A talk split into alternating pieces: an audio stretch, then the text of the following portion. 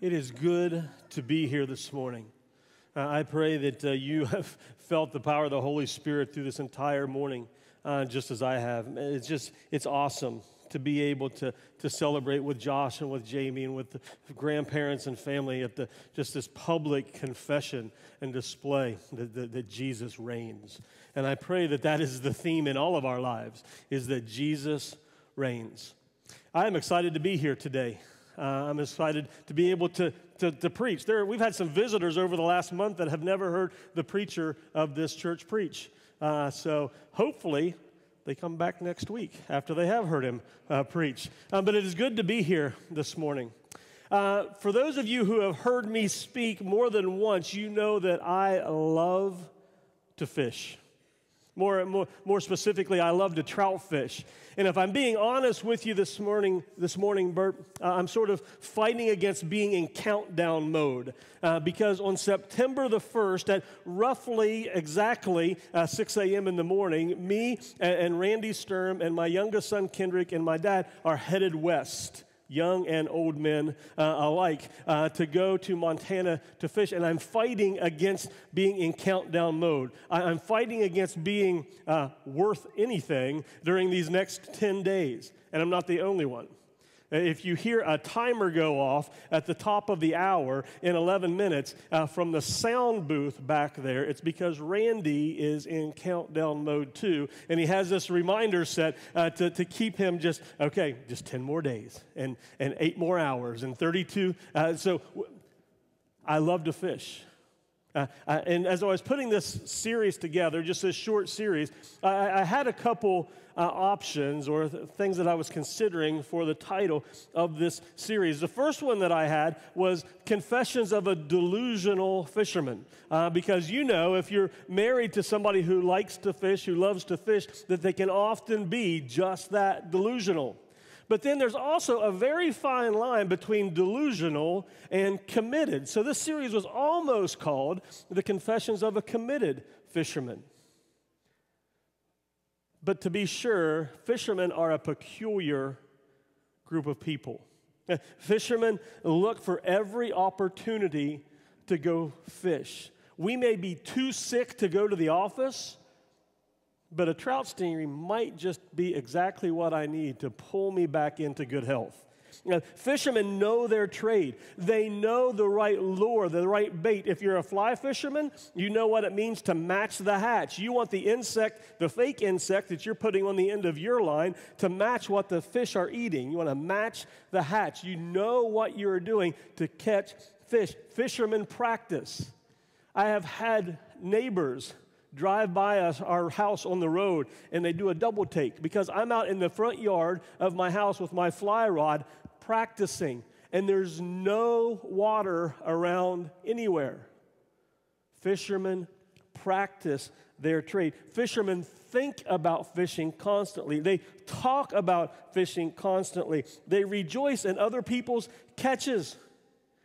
It's not just if we catch something, if we're on the same trip with somebody uh, and they catch a nice fish, mm, in some way we are help, halfway responsible for them catching that fish. So we rejoice with them when they catch. Uh, fishermen go all out for a catch.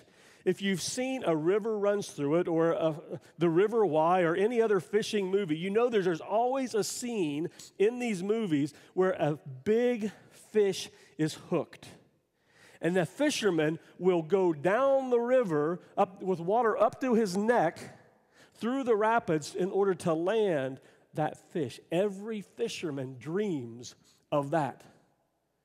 Every fisherman dreams of that type of adventure, that type of scene.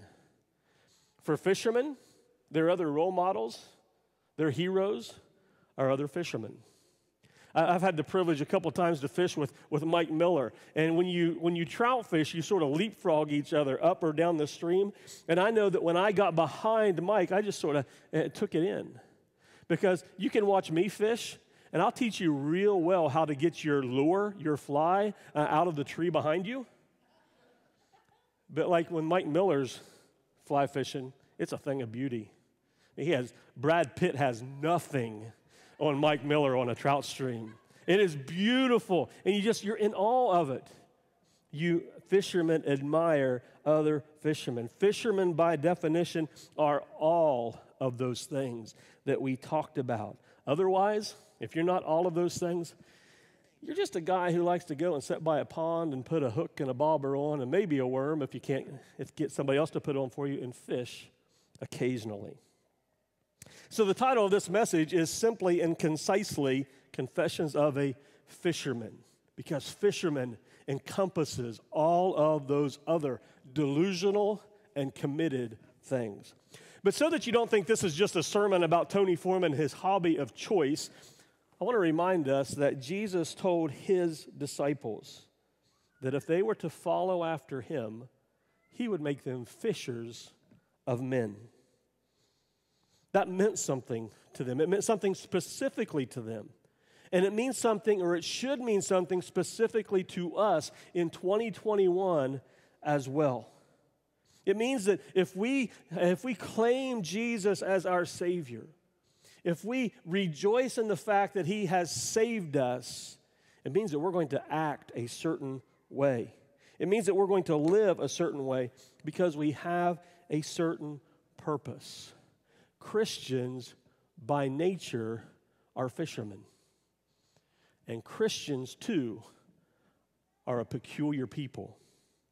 Christians look for every opportunity to fish, to share the message of the gospel. Christians know their trade. It's not about having the right bait or the right lure, but it's about being ready in a given situation, in nurturing a relationship, so that given the opportunity, you're able to take that person from the context and the culture and the environment they are in and share with them what Jesus Christ has done for you and what he can do for them as well.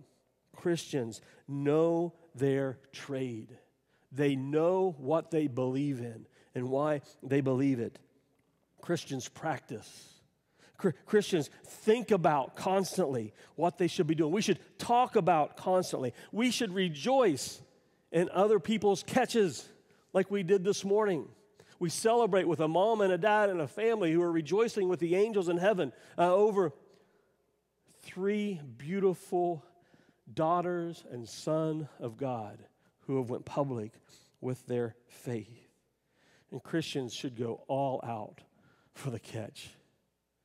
We, we, we should anticipate and look for the, that scene where we're willing to do whatever is necessary, whatever is needed to hold on and to be able to keep that relationship, keep that connection with those who desperately need to know who Jesus is. See, you cannot separ- separate who a Christian is from what a Christian does. Otherwise, you're just a person who occasionally likes to dabble in this God thing. See, Christians and churches by nature are fishermen. It's simple, not easy, but it's simple and concise. Who we are and what we should be doing. But we have over time allowed our faith and our practice and the type of church that we, that we have become. And I'm going to say we and our a lot today. And because I want you to think of this on several different levels, actually, three different levels. When I say we or our, I want us to think about the church global, the Christian church global, and what we have allowed ourselves to become. Then I also want us to think of we local church, FBCW. How have we maybe strayed off of the path that we're supposed to be on? And then when I say we also, we're going to include the singular in that. What have I done? Or what am I doing? to either help or hinder the mission, the commission that Jesus has placed on me. So I want you to think on those three levels. And when you leave today, if you didn't get one when you came in, make sure that you get a copy of the one sheet. Now, if you prefer to have it on your tablet or uh, on your phone, that's fine. But we want no, no road blocks, no hindrances in you having that one sheet because over the next couple of weeks, we are going to take steps into this big, grand walk that we're going to take as a church together. But it starts with you, it starts with me. It starts with the singular and then expands through our families, through our care groups, through this church. So please, please, please join us on that journey. You see, because we over time, we have allowed our faith and our practice and the type of church we are to be divided. Someone believed that someone veered off course, so, so they took it upon themselves or their group to correct that. And we see that all throughout history. That's why today you sit in a, a, a Baptist church. And down the road, there's a Methodist church. And across the river, there's a Church of Christ. And a little bit further, there's another kind of church and another kind of church. Not that we, like, matter of factly said, I don't like those people. I'm taking my ball. We're going to do something else. But because I truly believe this that the origination of denominations were men and women trying to do their gut level best to follow Jesus Christ. But sometimes we follow things that maybe aren't primary. So we have Methodist and Pentecostal and Church of Christ and Baptist. And not just Baptist, but we have American Baptist, we have Southern Baptist, we have Independent Baptist, we have Independent Fundamental Baptist. And I, had, I shared a suite with a guy in college who every Sunday when we left to go to church, he was waiting for his church to start um, because it started after ours. And every Sunday he went to Bedside Baptist. And I could never find that in the phone book or any place else. But that's where he went every Sunday. He's now a very faithful and successful preacher. I just thought that's sort of funny. But we, we separated not just in denominations, but within denominations, we separate over music style, over service time, over service locations, over dress, uh, and, and personal preference. You know, we see it all throughout history, across the world, and it continues today. And I think sometimes, if we're honest, we can look at this body of believers that we love, and we can say that it still happens here as well. Now, one of the biggest ways in which the church does this is that we have morphed the Great Commission into something that's a little bit more manageable for us through reducing the very words of our Savior. We take Jesus' far reaching words in Matthew chapter 28, verse 19 and 20, and we whittle it down into something that's easier for us to hold on to. It's easier for us to grasp and, and to manage. We, we, we, we won't admit this, but we do it in our practice. You, you can look across churches and just see this tendency towards one way or another we have taken the grand Great Commission and we have whittled it and reduced it to the not so great commission. And it happened by us just altering one, the smallest of the words in that commission. Our not so great commission sometimes reads, Go therefore, or make disciples. We, we have divided this up into uh, the, the church is either missional or it's building strong disciples within its own walls. The church is either going or it's making. The church is either taking the message and spreading it, or we have circled the wagons and, and, we're teaching, teaching, teaching just for the accumulation of knowledge. We have, uh, we have taken that, not, that great commission and, and made it something. We, we turn the focus from an ever expanding outward look to something that protects and isolates and alienates us from a world that desperately needs us to go to them. Now, please don't get mad at me. Don't check out. Don't rationalize, but I encourage you to lean into this. Because, church, I wouldn't be sharing this with you if I wasn't convicted of this myself.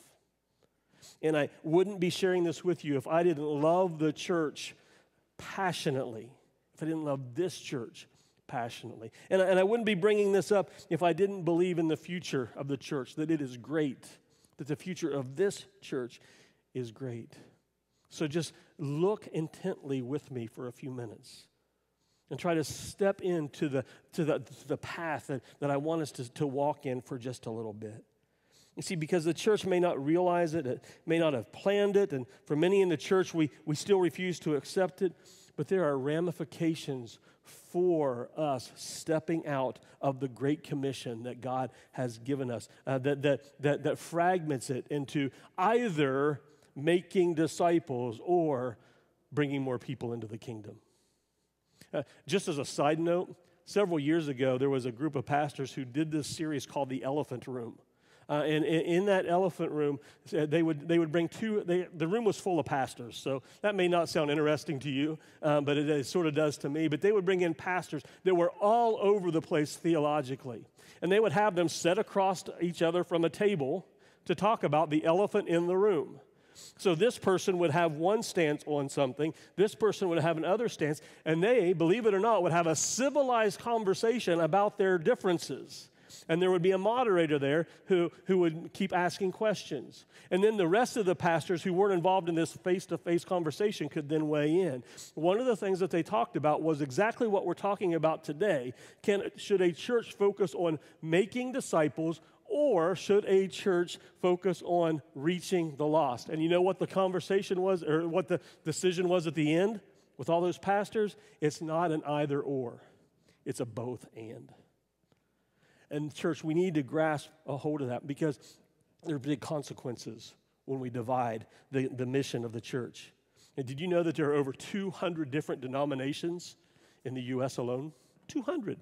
Expand that to the world 45,000 different Christian denominations across this globe.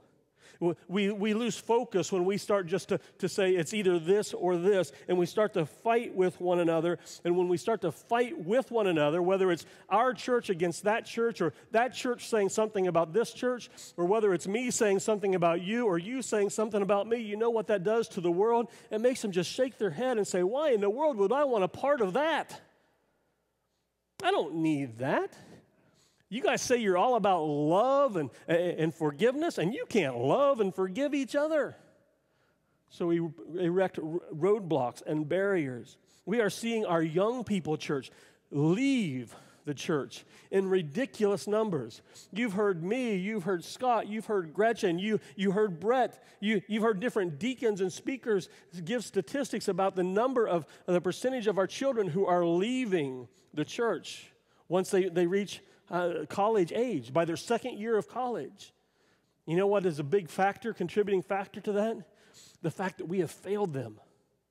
We, we have been so focused on maintaining the mansion that we haven't shared and instilled in them the passion for a lost world that desperately needs Jesus. So, do you know what they do? Because they want purpose in their lives, they go looking for that purpose someplace else and they serve and they use their energies in places where, in their mind, their passion and their purpose and their energy really make a difference. We have failed a generation. We have become inward focused and we've made it an us versus them mentality.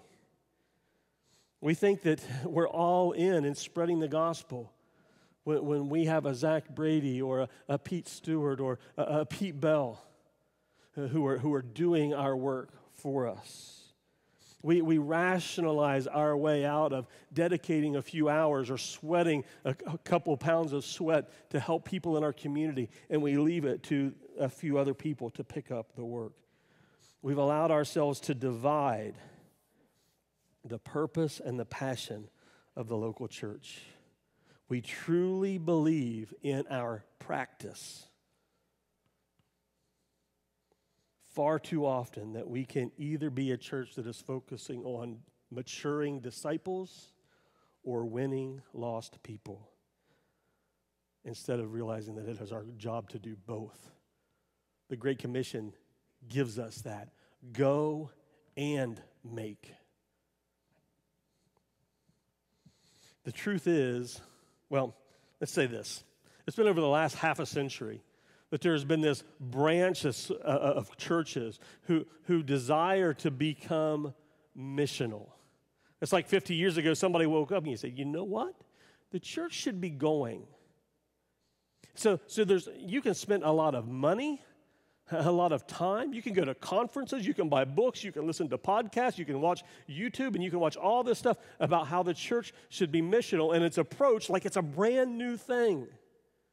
That, all of a sudden this has become something. The church has fulfilled uh, the, the, the one commitment, so let's go on to something else. And it's like it's this new thing, and it becomes uh, an identifier, just like the, the name on our door, FBCW, or FUMC, First United Methodist Church of, of Marietta or Kalamazoo. Uh, it's like this new moniker for us that we want to be missional. When, church, if we are honest with ourselves, the church is and has always been missional. You see, missional ought not merely describe a certain segment of churches, it matter of factly defines every church. There's no getting around it. It is uh, what we are. It's by very definition, the Great Commission, this is who we are. A church is missional. So it's redundant to say, be a missional church because a church should be missional. And I'll say this, I'll go a step further that if a church, if we are not missional, we are not a church. We are a club. We are a group of buddies hanging out together because we share the same hobby. We occasionally like to dabble in this God thing. God has always planned for his people to go. You can go all the way back to Genesis 1 and 2, where, where, God said, Let's make man in our own image. And then his first words to Adam and Eve uh, were, were, were, to, were, were to, You are to go and fill the earth. You are to go and image me. Go, multiply, fill the earth, image me. And you see it not happen because you see the fall. They took their eyes off of what God, God told them to do. You see a little bit later in, in Genesis uh, chapter 9 that after God destroyed the earth with a flood and Noah and his family hit, hit dry ground and he opens the door and sends them out, what does God say to Noah and, and that group who are going to replenish the earth? He says, Go be fruitful and fill the earth. Be fruitful and multiply. Increase greatly on the earth. God says, Image me. Go image me and fill the earth. And then they didn't listen. And the Tower of Babel happened, where one weekend they didn't have anything to do. So they said, You know what we could do? We could build a tower just to show how awesome we are. And they congregated at one place instead of spreading. And then God appeared uh, and he spoke with a 75 year old Abraham. And he said these words in Genesis chapter 12 I will make you a great nation, 75 years old, no sons, couldn't have kids. He says this to Abraham I will make you a great nation, and I will bless you and make your name great so that you will be a blessing. I will bless those who bless you, and him who dishonors you, I will curse. And in you all families of the earth shall be blessed. God is saying to old Abraham, Go, fill, be a blessing. Go and image me. You see this in Moses. And Moses brought 12 spies together and he said, Go see what God has given us. Go see this land that he has given us so that we can go and take possession of it. What happens? 10 of them come back and say, We can't go. Those guys are big. We are like grasshoppers in their eye. There's no way we can do this. Because they didn't listen to God.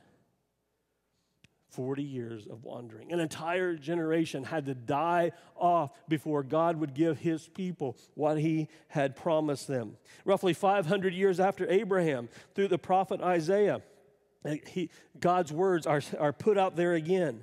In Isaiah 43, he says, Fear not, I have redeemed you.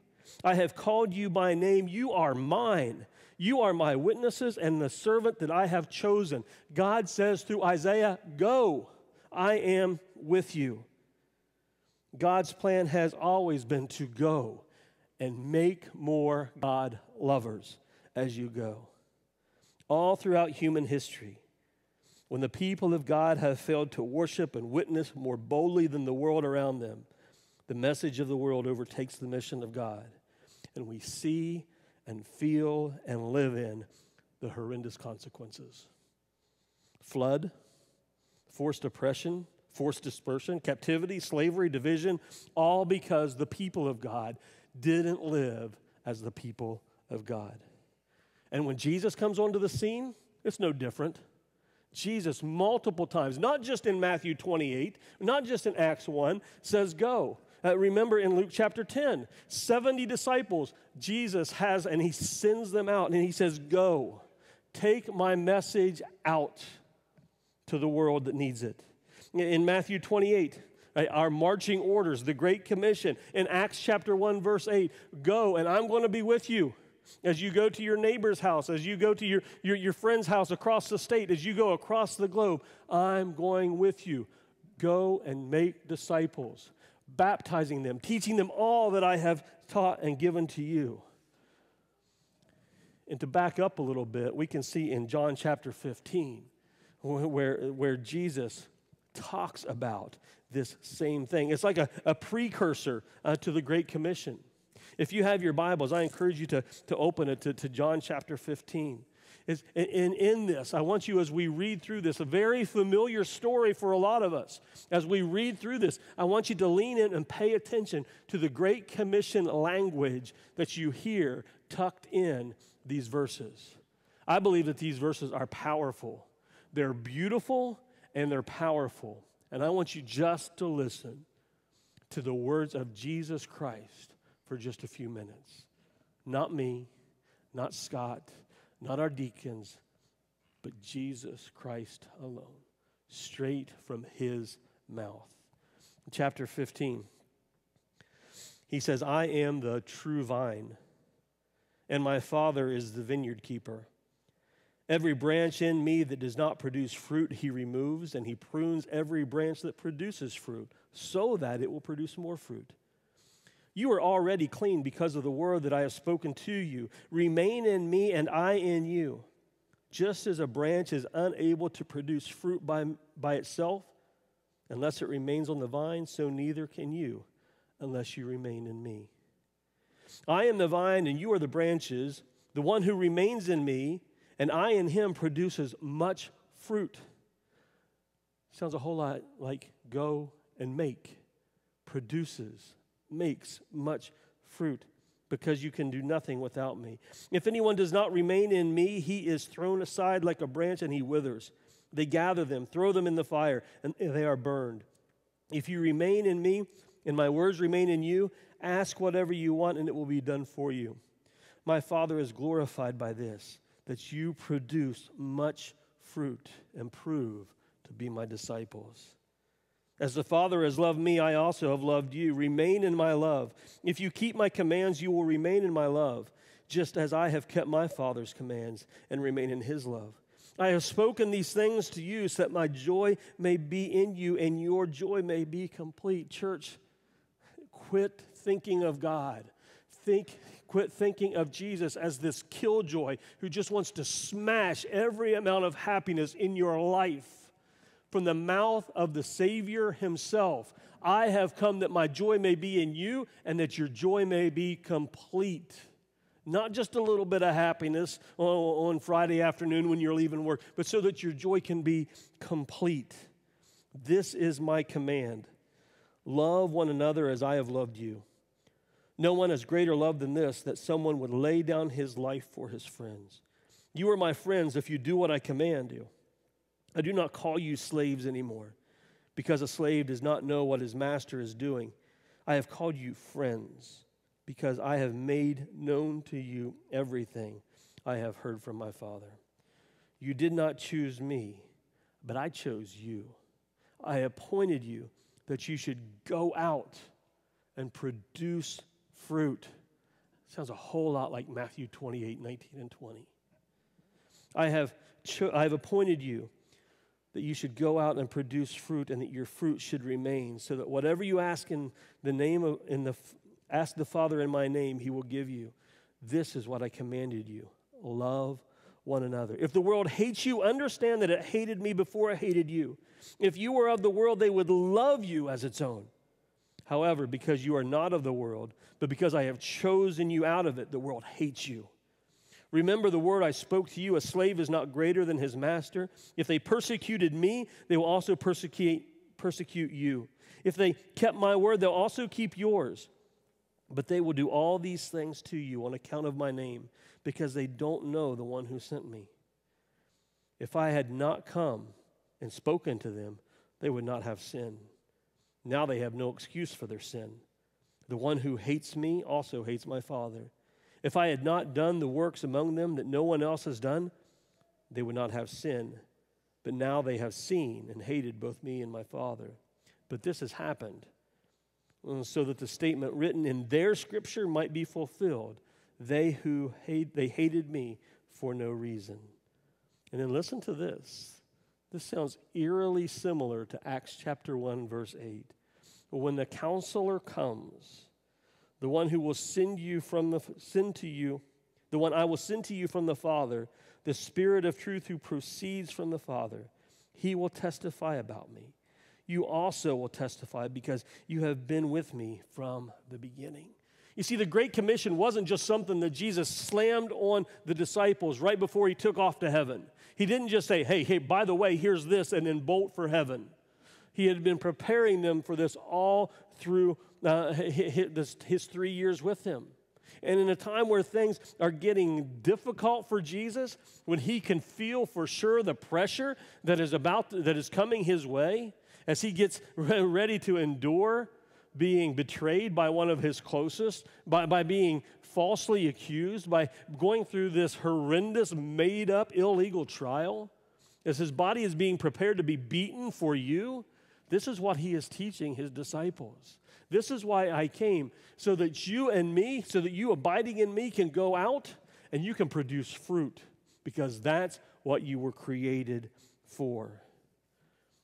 This week and next in this short series, and then what Scott will lead you through the three weeks after that as he journeys through Hebrews chapter 12. Looking at, your, uh, looking at what holiness looks like, uh, looking at uh, in, in, inside on you. It's going to prepare us for where we go uh, in after that.